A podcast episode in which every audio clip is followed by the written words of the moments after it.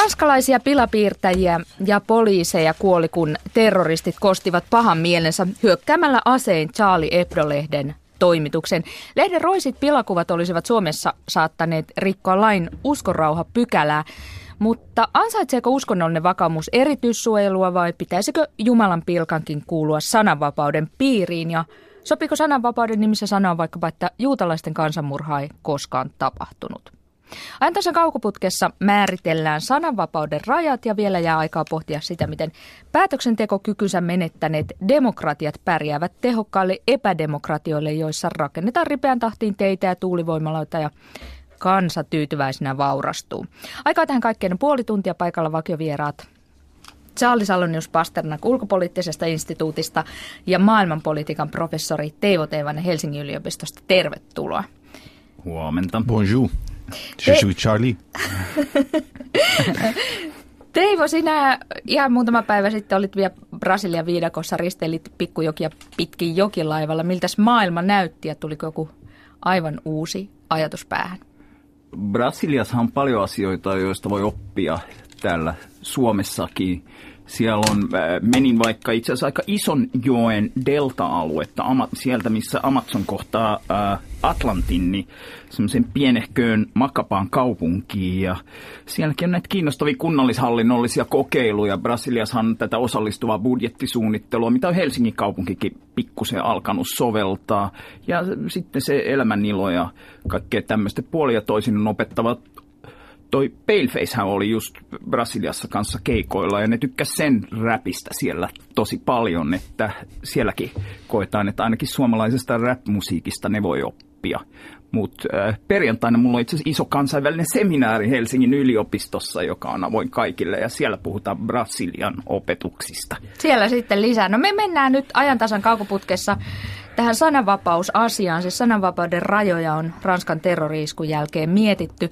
Suomessa, kuten esimerkiksi Hollannissa ja Tanskassa, Jumalan pilkka on rikos, mutta pitäisikö sen olla? Vihreiden puheenjohtaja Ville Niinistö sekä esimerkiksi kokoomuksen Samsa Kataja poistaisivat tuon Jumalan pilkkapykälän rikoslaista, mutta poistaisitko Teivo sinä? Kyllä poistaisin. Mun mielestä on omituista – ja jopa häpeällistä, että Suomen rikoslaissa on edelleen Jumalan pilkkaan tai eh, niin kuin uskon rauhaan liittyviä pykäliä, jotka antaa sellaisia erityissuojia uskonnollisille katsomuksille, joita demokratian itsepuolustus ei tarvitse. Katsoin esimerkiksi juuri Jussi halla saamaa tuomiota tuossa jokunen vuosi sitten uskon rauhan rikkomisesta. Ja mun mielestä se oli ongelmallinen tuomio. Ei Jussi halla olisi pitänyt tuomita uskon rauhan rikkomisesta. Mikä siinä oli ongelmallista? No se, että niissä perusteluissa esimerkiksi sanottiin jotain sen kaltaista, että tosiasioihin perustuvalla päättelyllä ja loogisella päättelyllä ei sinänsä ole juurikaan merkitystä, kun puhutaan uskon asioista. Eli että vaikka ihminen esittäisi sinänsä tosia väitteitä uskon kappaleista, niin silti hänet voidaan tuomita uskon rauhan loukkauksesta, jos katsotaan, että se loukkaa joidenkin ihmisten tunteita. Ja kyllä mun mielestä on outoa, jos tosiasioihin perustuvaa päättelyä ei voi esittää äh, Jumal-olennoista. Henkilöihin kohdistuva valehtelu ja loukkaavan valheellisen tiedon levittäminen, se on rangaistavaa. Siitä tulee kunnianloukkaussyytä ja se on hyvä asia, mutta satuolentoihin kohdistuvien tosiasioiden levittäminen, eihän se voi olla rangaistavaa. Tämä on sivistysvaltiossa ihan kamala puute. Se pykälä on syytä poistaa mahdollisimman pian. Tosiasioiden esittäminen jumal-olennoista, se on haastava tehtävä. Miten Charlie sanot ansaitsevatko uskonnolliset vakaumukset sitä erityissuojelua, jota esimerkiksi Suomen rikoslaki tällä hetkellä tarjoaa? Ei rikoslain muodossa. Tosin ähm, olen ymmärtänyt, että ainakin joillakin kansanedustajilla, kun, kun tätä miettivät, siis uusinta äh, lain versiota, niin oli päällimmäisenä mielessä äh, yhteiskuntarauha ja jonkunlainen ajatus, että äh, uskonto, ehkä ei Suomessa niin monelle, mutta monessa maassa on hyvin tärkeä asia. Ja haluttiin ylläpitää tavallaan mahdollisuutta joissakin asioissa puuttuu, äh, puuttua kielenkäyttöön yhteiskuntarauhan nimissä. Mutta olen samaa mieltä Teivon kanssa, että silloin tavallaan myönnetään, että demokratiassa muualla on sellaisia puutteita, joka demokratian yleinen oikeussuoja, oikeustaju eivät kata. Ähm, omasta mielestä tietenkin nyt turha tarkoituksella ilman mitään näkyvää pointtia loukata muita heidän uskonnon takiaan, mutta ähm, kyllä mulla pitää olla oikeus sanoa täysin faktuaalisesti, että esimerkiksi kristittyjen raamattu, niin sehän on koottu more, monesta eri tarinasta. Kirkko on hylännyt joitakin tarinoita ja ottanut joitakin mukaan. Ei se ole mikään luonnollinen Jumalan antama vain nämä sanat. Ja se on pakko pystyä sanomaan. En mä ketään herjaa siellä, mutta näin se vain on. Nyt pitää vielä tarkentava kysymys olla. Mikä oli Charlie vastaus, että poistaisitko se Jumalan pilkkapykälä? Äh, kyllä. En tosin tiedä, että tarkoittaako, että pitää laittaa sitten sananvapautta muuten rajoittaviin jotain lisäpykäliä, jotka voivat liittyä, ähm, sanois, äh, niin, en tiedä pitääkö joihinkin lakiin liittää jotain, mutta se, että uskonnoille eksplisiittisesti annetaan jonkun erillisoikeus, niin en pidä sitä hyvänä tässä tai maanpuolustusasioissa tai muissa. Filosofi Tommi Usanov pohdiskeli Helsingin Sanomien kolumnissaan sunnuntaina, että jos Jumalan pilkkapykälä poistettaisiin, niin silloin pitäisi loogisuuden nimissä arvioida uudelleen myös muita kielenkäyttöön perustuvia rikoksia, vaikkapa petos, jossa sanoilla luvataan jotain eikä lupausta pidetä. Ymmärrättekö tätä logiikkaa? No joo, eihän sananvapaus voi koskaan olla ehdotonta, koska sanat on myös tekoja. Ja äh, jos vaikka huutaa täydessä elokuvateatterissa tulipalo, tulipalo niin, niin, niin se on niin teko, josta voi aiheutua Ryysiksessä ihmisten kuolemaa. Tai Ruandassa oli tämä, kun Radio Milkolinin äh, toimittajat äh, kehotti tappamaan torakoita, joka oli osaltaan käynnistämässä valtavaa kansanmurhaa siellä. Et totta kai sananvapautta pitää rajoittaa monella tavalla. Ja sitä rajoitetaan joka päivä Suomessa monella tavalla ilman, että se nyt, mä väitän, vaikuttaa suurimman osan kansalaisten elämään mitenkään negatiivisesti. Joo, olennaistahan sananvapaudessa Suomessa on myös se, että pitää ilman ennakkosensuuria voida sanoa ja julkaista mitä haluaa. Sitten jos syyllistyy valheellisen tiedon loukkaavan levittämiseen tai kiihottamiseen kansanryhmää kohtaan tai vaikkapa Usanovin mainitsemaan petokseen, niin sitten sen jälkeen ää, siitä voi joutua käräjille ja tämä on ihan oikein. No onko tämä tosiasia, että, että Suomen rikoslaissa tämä Jumalan pilkka tai uskonrauhan rikkomispykälä on, niin onko se estänyt jotain hyödyllistä yhteiskunnallista keskustelua? No jos vaikka joku taiteilija, joka kokee, että se, että Hannu Salma sai aikoinaan Jumalan pilkkasyytteen, niin jätti jonkun valtavan teoksen tekemättä, niin laitta, laittaisi vaikka twiitin siitä ja hashtagillä kaukoputki, niin nähdään mitä kaikkea jäi tekemättä, kun Hannu Salma sai Jumalan pilkkasyytöksen. Siis, en mä tiedä, mitä on jäänyt tekemättä. Siinä, siinä mielessä totta, että kyllä Suomessa on sanotaan paljon oikeampia, vakavampia asioita, joihin toivottavasti kansanedustajat nyt käyttää seuraavat pari vuotta, kun tämän yhden asian muuttamiseen. Tämä on omalla prioriteettilistalla jossakin varmaan tuhannen alapuolella, niin, niin Joo, hyvä huomioida, mutta ei, en, en nyt toivo, että tästä otetaan sitä yhtä pientä asiaa niin, että isommista asioista ei tarvitsisi tehdä mitään tai keskustella mitään. Tänään tulee Auschwitzin... Niin, mitäs noista vaikka Venäjän jostain jutuista, kun kuitenkin on nämä Yhdysvaltojen toiminta ympäri maailmaa, niin eiköhän jätetä Charlie vaikka nämä Venäjän pikkuasiat tässä vähän vähemmälle huomiolle, että keskitytään Yhdysvaltojen toiminnan analyysiin. Muistuttaa hyvin usein asioista, joita Yhdysvallat on tehnyt ympäri maailmaa, olettamuksella, että minulla on varmaan jäänyt huomaamatta amerikkalaisten toteuttama kansanmurha Intiania vastaan tai monia muita tapahtumia. Ja, ja, ja aina pyrin diplomaattisesti huomauttamaan, että tutkijana niin olen tosi, to, tosin perehtynyt näihin asioihin myös, en vain mainitse niitä jokaisessa haastattelussa. Tänään tulee kuluneeksi 70 vuotta Auschwitzin keskitysleirin vapauttamisesta. Ja Saksassa ja Ranskassa esimerkiksi holokaustin kiistäminen, juutalaisten kansanmurhan kiistäminen on rikos. Mitä te ajattelette siitä, että, että historiallisen erittäin perusteellisesti todistetun faktan kiistäminen on rikos? Onko ei, se rikos? Ei pitäisi olla rikos. Musta on huono juttu, että se on rikos. Historiallisten faktojen kiistäminen kuuluu vapaan yhteiskunnan keskustelukulttuuriin. usein holokaustin kiistäjillä on siinä mukana myös sen tyyppistä vihapuhetta, jonka kriminalisointi on mun mielestä hyvä asia. Mutta se, eli jos sanoo, että äh, holokausti sitä ja tätä ja toivottavasti juutalaisia tapettaisiin yhä uudestaan, niin totta kai sen pitää olla rikollista. Mutta jos sanoo, että epäilen sitä historioitsijoiden tosiasiana esittämää tarinaa siitä, miten holokausti tapahtui, niin se on tyhmää, se on epätieteellistä, mutta ei se saa olla rikollista. Eli äh, ei ole hyvä juttu. Että tähän on ajettu äh, EU-tasolla, että tulisi yhtenäinen laki tässä. Ähm, ja muun muassa Pohjoismaat ja Britannia on hyvin painokkaasti vastustanut tätä juuri siitä perustuen ajatukseen, että ei ole tarpeellista rajoittaa sananvapautta tästä. Ehdottomasti listalle sitten haluttaisiin laittaa kaikenlaista muuta. Ja sitten tulisi pitkä lista ja seuraavana päivänä selviäisi kaikkia niin kuin, uh, uusi synonyymilistoja, joilla voitaisiin puhua tästä asioista vain käyttäen toisia nimiä.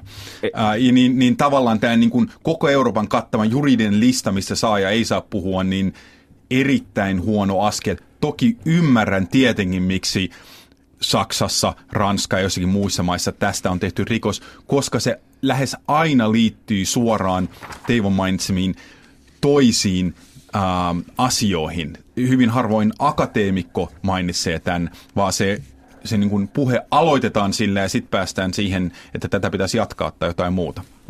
Te, mm. Niin siis esimerkiksi ilmastonmuutoksen kieltäminen on varmaan monien mielestä yksi vaarallisimmista asioista, mitä ihmiskunta on koskaan kohdannut.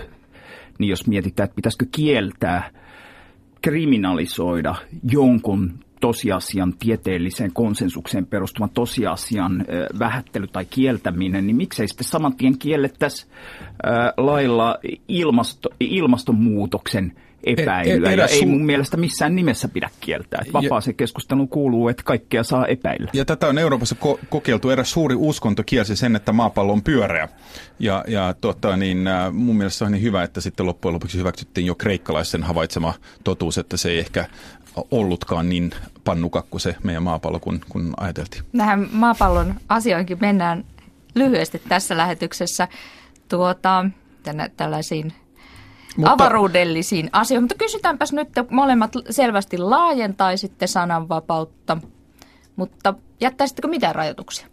Ehdottomasti siis niitä, niitähän on ja, ja niitä voisi osittain lisätä, koska näköjään harkinta ei, ei ihan riitä tässä.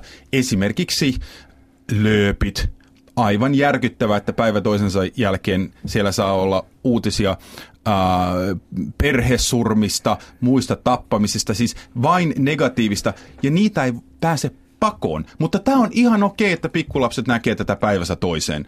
Ähm, niin tällaisissa asioissa ei välttämättä ole kyse sananvapaudessa, koska kyllä ne artikkelit saa kirjoittaa, jos joku niitä lukee iltasanomista iltalehdessä, niin se on fine.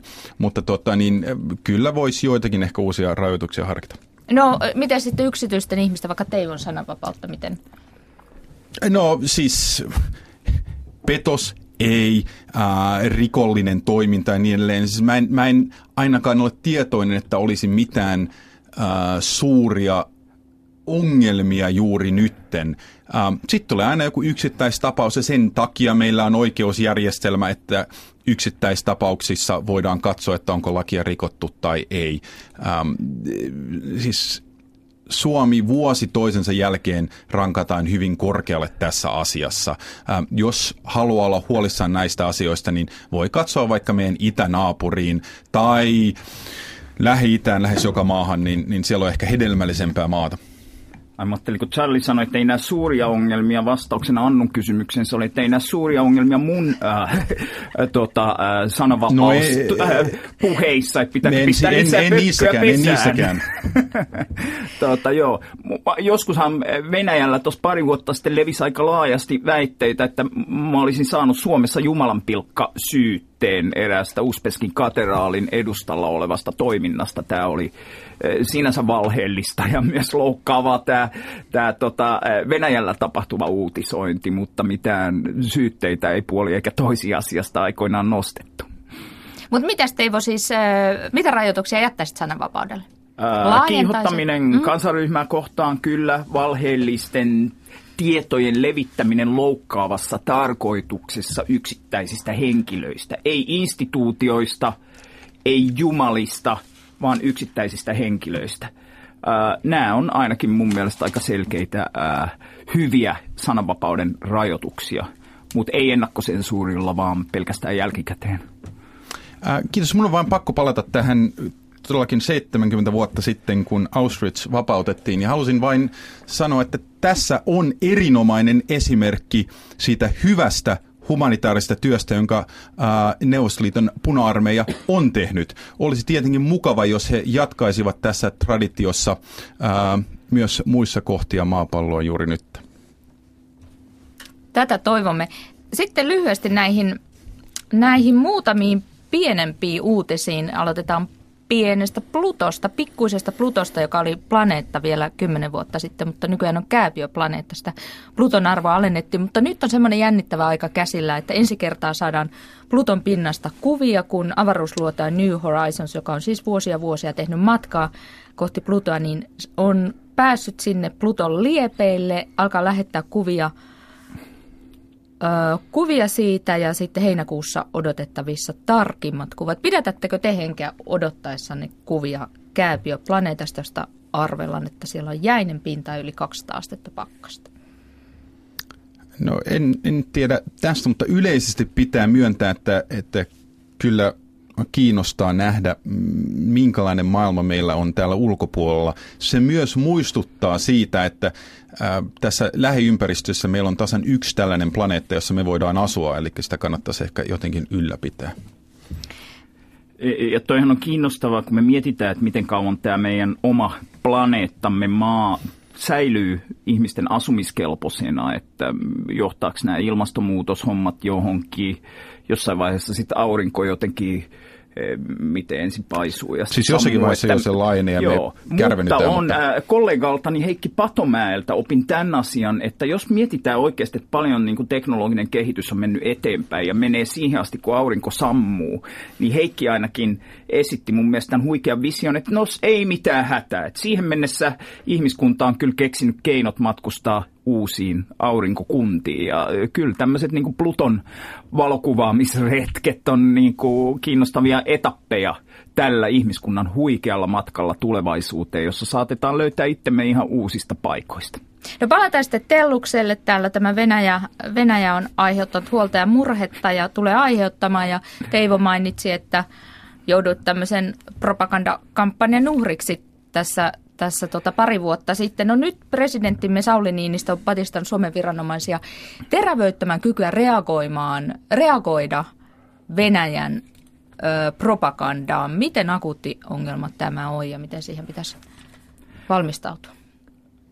Onhan se lisääntynyt. Kyllä mäkin muistan, kun mulla oli tosiaan tämä tapaus pari vuotta sitten, niin äh, tuli semmoinen olo, että... Äh, aika monessa paikassa, mukaan lukee tässä talossa, niin, tota noin, niin tuli semmoinen äh, vähän niin kuin geopoliittinen tilanne, ei haluttu häiritä, ärsyttää naapuria, niin kommentointi oli se sitten näistä niin kuin lapsiasiamieskysymyksista tai jostain yksittäistapauksista, niin oli aika vähäistä, mutta mä luulen, että se vähän niin kuin muuttui tuossa vuoden 2012-2013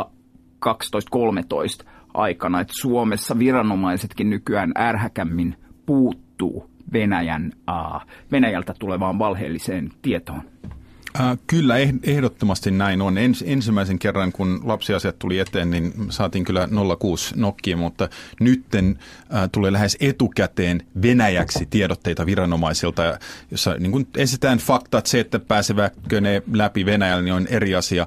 Äh, pitää tässä sanoa, että niille, jotka on kiinnostunut tästä aiheesta, niin viime viikolla äh, eduskunnan ulkoasiavaliokunta järjesti avoimen kuulemisen tästä aiheesta taltioitu täydellisesti nettiin, kannattaa hakea. Äh, yksi parhaista Suomessa tästä aiheesta käydystä keskusteluista. Hyvä juttu. Saalille vielä kysymys tästä viime aikojen myrskystä vesilasissa, siis lentoharjoitus Viron Ämärissä ja sitä on sitten mediassa pyöritelty, että onko tullut kutsua missä muodossa, onko hallituksen sisällä turvallisuus poliittinen linjaero. Presidentti järjesti tiedotustilaisuuden asiasta. Ja Charlie, sinun kollegasi UPista Mika Aaltola sanoi, että se, että tästä asiasta tuli julkinen, niin se monimutkaista asioiden järkevää hoitoa. Näinkö se on, että tällainen kohu estää järkevät päätökset? No olen, olen aivan samaa mieltä tässä ähm, ja itse ainakin ymmärrän asian niin, että nyt riippumatta mikä päätös on, onko se ähm, ei osallistuta tai hei me lennetään, niin se otetaan signaalin johonkin suuntaan. Eli se tavallaan tarkka arviointi, se ei ole yhtä mahdollista kuin ennen. Ää, jos ei se olisi tullut julkisuuteen, niin Suomi olisi voinut sanoa, että hei, kiitos kutsusta, ei tulla ja keksinyt jonkun syyn. Nyt riippumatta mikä se syy on, jos ei osallistuta, se otetaan vain tällaisena poliittisena äh, varjona tai kilpenä. Äh, kyllä se vaikeuttaa päätöksentekoa ja toivottavasti, vaikka se tutkijan näkökulmasta on kiinnostavaa, niin ei tule traditioksi tai, tai tavaksi, että UTVAN keskusteluista tulee julkisia, etenkin kun sen yksi tarkoitus on todellakin keskustella, saada jonkunlainen yhteinen näkemys ja linja ja sitten tulla ulos sen kanssa. Ähm, niin, niin nähdään, miten käy. Mennään sitten toiseen isoon aiheeseen. Puhe on demokratian kriisistä, joka The Economist-lehden mukaan tulee leimaamaan tätä vuotta enemmän kuin mikään muu asia.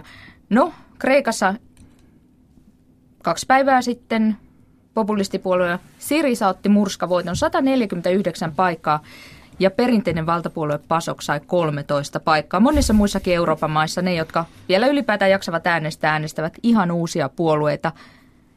Viimeistään kuudetta vuotta jatkuva eurokriisi on vienyt luottamuksen perinteisiin puolueisiin. Meillä Suomessa kuntauudistuksesta ei sitten tullut mitään ja sote-uudistuksestakin pitää sanoa, että nähtäväksi jää.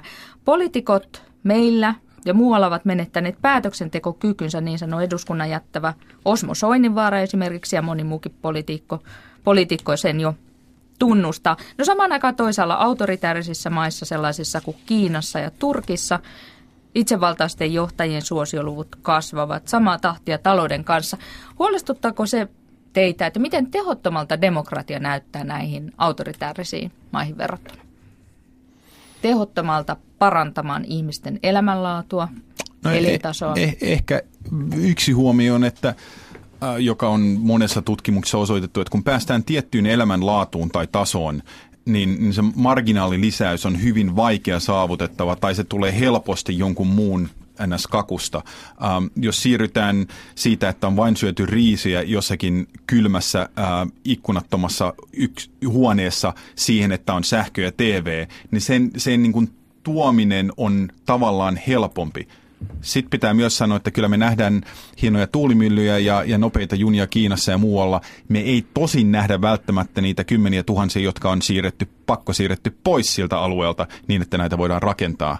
Uh, mutta kyllä se huolettaa, jos, jos katsoo Euroopan ja myös Suomen päättäjiä, että ei selvästi uskalleta tehdä asioita, joilla olisi suuri yhteiskunnallinen vaikutus, vaan näperellään marginaalissa. Puhutaan kohta siitä, että miksei uskalleta, mutta mietitään vielä tätä, että miltä näyttää no, demokratia näinä, tänä vuonna näiden autoritääristen maiden rinnalla. No totta kai demokraattinen päätöksenteko itsessään on usein hitaampaa ja tässä ajallisessa mielessä tehottomampaa kuin autoritaarinen päätöksenteko. Jos vaikka niin kuin tulisi tilanne, että sovitaan, että Charlie päättää siitä, että liittyykö Suomi NATOon vai ei, niin päätös tulisi varmaan aika paljon nopeammin kuin että jos aletaan järjestellä kansanäänestyksiä ja tämän tämmöisiä. Että sehän olisi silloin niin kuin teho, teho, tehokkaampaa ja nopeampaa, mutta en mä tiedä, olisiko se noin niin kuin ihan muodollisessa mielessä parempi vaihtoehto. Uh, että et, demokraattisen päätöksentekoon kuuluu se, että siihen menee pikkusen enemmän aikaa. Mutta se niin kuin näkemys siitä, että tehottomuus ja ongelmat johtuu nimenomaan demokratiasta – vaikkapa Suomessa tai niissä paikoissa, joita meillä on tapana kutsua demokratioiksi, on ainakin osittain harhaanjohtava. Me itse ainakin väittäisin, että iso osa ongelmista johtuu siitä, että täällä on demokratian puutteita. Iso osa ongelmista siinä, että parlamentti näyttää tehottomalta, johtuu siitä, että eihän parlamentilla ole kauheasti valtaa. Valtaa on aika paljon vaikkapa finanssimarkkinoilla ja jossain muualla. Ja sitten me kysytään ihmisiltä, että mitä mieltä olet demokratiasta. Ne ajattelee, että demokratia on sitä, että saako parlamentti mitään aikaiseksi vai ei. No ei ne oikein saa huono juttu. Mutta jos kysyttäisiin, että haluaisitko, että ihmisillä olisi oikeasti enemmän mahdollisuuksia vaikuttaa omaa elämänsä koskeviin päätöksiin, eli että ihmisillä olisi lisää demokratiaa, niin veikkaisin, että ihmiset alkaisi enemmän puolustaa demokratiaa ja huomaisi, että aika isossa osassa ongelmista on enemmän kyse demokratian puutteesta kuin demokratiasta itsessään. Totta, allekirjoitan täysin. Mutta... Myös sen äh, väitteen, että et, et ottaisi itsellesi tätä NATO-päättäjän en, mä, oikeutta, mä, se olisi mä, tehokkaampaa. Mä, mä, on, mä on tota, niin, ehkä ainakin nähnyt sen vaikutuksia, kun vain pari henkilöä saa päättää yhteiskunnan asioista ja se ei koskaan pääty hyvin, joten demokratia kyllä näin kansanomaisesti rulettaa. Mutta tämä Kiinan malli on aika houkutteleva monille maille. Tällä... Siis monille maille kyllä, mutta ei kauhean monelle eurooppalaiselle tosin väittäisi. Tämmöiset maat Dubai, Vietnam, Singapore, esimerkkejä siitä, että yhdistetään vapaamarkkinatalous ja autoritaarinen hallinto. Ja huomataan joissakin paikoissa, ähm, Hongkong nyt tulee mieleen tässä, jossa tavallaan elämänlaatu on tarpeeksi korkea, on ollut ähm, sanoisin demokraattinen äh, tausta ja historia. Ymmärrän, että tästäkin voidaan keskustella, mutta suhteellisesti. Ähm, kyllä sitä vain halutaan sitä demokratiaa ja, ja, ja mahdollista vähän vaikuttaa siihen, että ketkä on mukana päättämässä. Ähm, Singapore, mä ymmärrän täysin, jos ajattelet, että mistä alue on tullut viimeisen vuoden, sadan vuoden aikana, mutta kyllä sielläkin on paineita vähän enemmän äh, vapautua, sanotaan näin. Niin, uskot Saali, että ennen mitä myöhemmin nämä tehokkaat autoritääriset maat, Turkki vaikkapa, niin, ja Kiina ovat tämän asian edessä? Kansa ei hyväksy enää sellaista päätöksentekoa, jota nyt nähdään vaikka, no, vaikka tur- vielä Turkki selvästi on. Kysymyshän on siitä, kuten nähdään lähi otetaan nyt Saudi-Arabia esimerkiksi, miten rankkoja otteita on valmiit käyttämään niin, että tästä ei muodostu ongelmaa. Um, Syyria ja Saudi-Arabia on nyt on kaksi esimerkkiä, missä käytetään eri otteita niin, että ollaan vältytty tältä ongelmalta. Miten tuota Mut, niin... Mutta ettei nyt tule ihan vastakkainasettelua, mm. että meidän hyvä, hieno, demokraattinen Eurooppa ja sitten noin kaikki pimeät alueet sen ulkopuolella, niin kyllä latinalaisessa Amerikassa hyvin monessa paikassa eri puolilla on monella tavoin selvästi... Äh, edistyneempiä demokraattisia mekanismeja kuin Euroopassa monissa paikoissa. Että kyllä, kyllä ei demokratia ole mikään eurooppalaisten ihmisten yksinoikeus. No eurooppalainen demokratia, eurooppalaisen demokratian tila nyt meitä eniten huolestuttaa. Sanot Saali, miten se, se maine voisi palautua?